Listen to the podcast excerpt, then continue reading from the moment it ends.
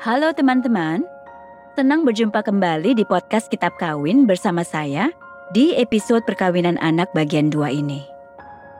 Sekarang saya ingin mengajak teman-teman mendengar pendapat Mbak Tanti Kostaman tentang upaya UNICEF Indonesia dalam mengurangi bahkan menghapus perkawinan anak di Indonesia. Mbak Tanti ini adalah staf perubahan perilaku di Divisi Komunikasi UNICEF dengan fokus pendidikan dan upaya perlindungan anak di Indonesia. Program Berani, kepanjangan dari Better Reproductive Health and Rights for All in Indonesia, merupakan program kerjasama UNICEF, UNFPA, dan pemerintah Indonesia, terutama Bappenas dan Kementerian Pemberdayaan Perempuan dan Perlindungan Anak dengan dukungan dari pemerintah Kanada. Tujuan besar program Berani adalah, pertama, meningkatkan kesehatan reproduksi dan hak-hak bagi perempuan dan kaum muda. Kedua, mengurangi angka kematian ibu. Berikutnya, meningkatkan akses ke informasi dan layanan kesehatan reproduksi kepada kaum muda. Lalu terakhir, tapi bukan yang paling akhir, mengurangi praktik berbahaya dan kekerasan berbasis gender. Dan praktik berbahaya di sini termasuk perkawinan anak. Program percontohan berani diluncurkan di tahun 2018 di Bone, Sulawesi Selatan. Ada tiga jenis kegiatan yang dilakukan oleh UNICEF. Pertama, mendukung program pendidikan keterampilan hidup di sekolah-sekolah di Bone. Kami juga membuat buku cerita tentang perkawinan anak dan kesehatan reproduksi agar para siswa-siswi bisa memahami materinya dengan lebih mudah. Lalu kami juga berupaya untuk meningkatkan pengetahuan tentang perkawinan anak dan kesehatan reproduksi di kalangan orang tua dan komunitas, termasuk tokoh agama. Kemudian di tingkat regulasi, kami juga mendukung dialog di tingkat desa yang melibatkan masyarakat dan pimpinan desa untuk memastikan ada peraturan desa terkait pencegahan perkawinan anak yang berpihak kepada anak. Hasil yang kami harapkan adalah meningkatnya pengetahuan dan keterampilan remaja, baik perempuan maupun laki-laki, dalam hal manajemen kebersihan menstruasi, kesehatan reproduksi, perkawinan anak, dan keterampilan hidup. Dan dengan demikian, harapan kita adalah anak-anak ini akan termotivasi untuk menyelesaikan sekolah, memiliki kemampuan pengambilan keputusan yang sehat, dan bisa memaksimalkan potensi diri mereka. Mengenai dampak, terdapat penurunan tingkat penerimaan perkawinan anak di kalangan orang tua dan remaja di daerah intervensi. Semakin banyak orang tua yang berpikir bahwa anak-anak tidak boleh menikah, sementara persepsi positif di kalangan orang tua mengenai keuntungan dari perkawinan anak menurun. Di antara para remaja, terdapat peningkatan pengetahuan tentang manajemen kesehatan menstruasi, penurunan persepsi bahwa mendapat haid merupakan tanda bahwa seseorang sudah siap menikah, dan peningkatan persepsi bahwa usia ideal menikah adalah di atas 19 tahun. Dari segi hukum, kita masih menghadapi banyak tantangan dalam melindungi anak, terutama anak perempuan, dari praktik yang merugikan ini.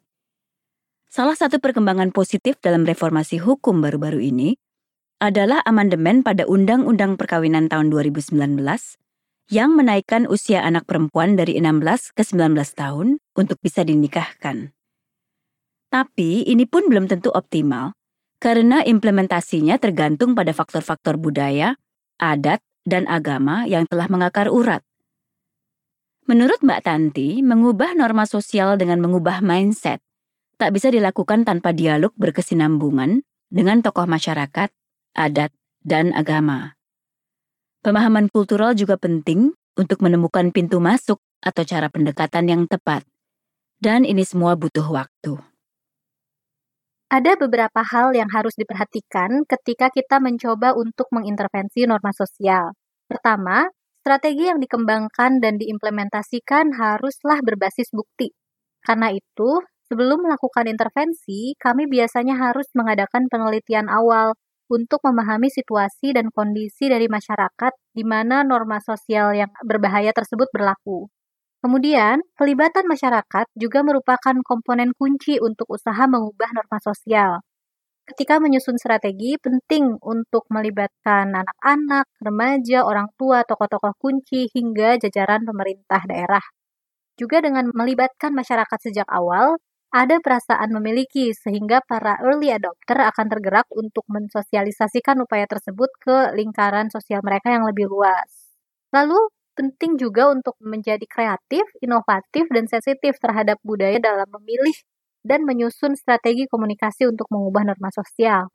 Berdasarkan bukti yang sudah dikumpulkan, kita kan bisa coba mengetahui alat komunikasi seperti apa sih yang lebih berpotensi untuk bisa mengubah persepsi masyarakat tentang suatu topik. Pelibatan masyarakat ini juga termasuk di antaranya melibatkan tokoh agama, karena kita menyadari bahwa di beberapa daerah, tokoh agama merupakan sosok yang penting bagi masyarakat. Bicara soal efektivitas itu cukup relatif. Di Indonesia, tren perkawinan anak dalam 10 tahun terakhir secara persentase cukup menurun. Menurut data Susenas, angka perkawinan anak di tahun 2008 ada di 14,7 persen dan 10,19 persen di 2020. Upaya reformasi hukum yang berkaitan dalam pencegahan perkawinan anak tentu ikut andil di dalamnya.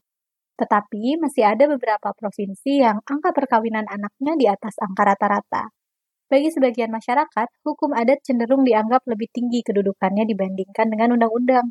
Untuk itu, idealnya reformasi hukum di tingkat pusat itu dilandasi atau diikuti oleh reformasi hukum di tingkat masyarakat juga. Karena itulah, kami sangat mendukung dialog-dialog di tingkat masyarakat untuk mendiskusikan peraturan desa atau hukum adat yang berlaku. Jika masyarakat setempat menyadari bahwa praktik kultural yang selama ini diikuti itu sebetulnya menimbulkan dampak negatif terhadap anak-anak dan justru bertentangan dengan nilai-nilai inti yang dipercaya, harapannya praktik-praktik kultural yang berbahaya itu akan bisa ditinggalkan. Selama pandemi, ada peningkatan dalam jumlah korban dan penyintas perkawinan anak dan KDRT. Umumnya, ini disebabkan oleh frustrasi dan keputusasaan menghadapi situasi ekonomi yang semakin terpuruk, juga menyempitnya ruang hidup dan ruang sosial, serta lapangan pekerjaan yang semakin kecil. Meski tak membantu dalam menghindari atau mengurangi kasus, menurut Mbak Tanti, ada sejumlah alamat dan hotline yang dapat dihubungi jika butuh bantuan atau jika ingin melaporkan kasus perkawinan anak atau KDRT. Di akhir tahun lalu saya sempat membandingkan data pelaporan kasus kekerasan terhadap anak di tahun 2019 sebelum pandemi datang dan di tahun 2020. Dari segi jumlah, angka pelaporannya menurun. Namun ketika dilihat dari jenis kasus, terdapat peningkatan jumlah kasus kekerasan di rumah. Hanya saja kita masih belum bisa melihat nih berapa banyak dari kasus itu merupakan korban perkawinan anak. Untuk mencari perlindungan, para korban bisa menghubungi Pusat Pelayanan Terpadu Pemberdayaan Perempuan dan Anak atau P2TP2A di daerahnya masing-masing. Dinas sosial setempat juga biasanya bisa memberikan layanan bagi anak. Bagaimana jika tidak bisa mendatangi tempat layanan secara langsung? Ada kontak darurat yang bisa dihubungi. Ada SAPA 129, itu merupakan layanan terhadap perempuan dan anak dari Kementerian Pemberdayaan Perempuan dan Perlindungan Anak dan juga ada layanan TEPSA 1500771 dari Kementerian Sosial untuk anak-anak yang membutuhkan pertolongan. Keduanya merupakan nomor hotlines nasional. Biasanya di daerah-daerah setempat, beberapa P2TP2A ataupun Pusat Kesejahteraan Sosial Anak Integratif dari Dinas Sosial juga memiliki nomor kontak yang bisa dihubungi. thank you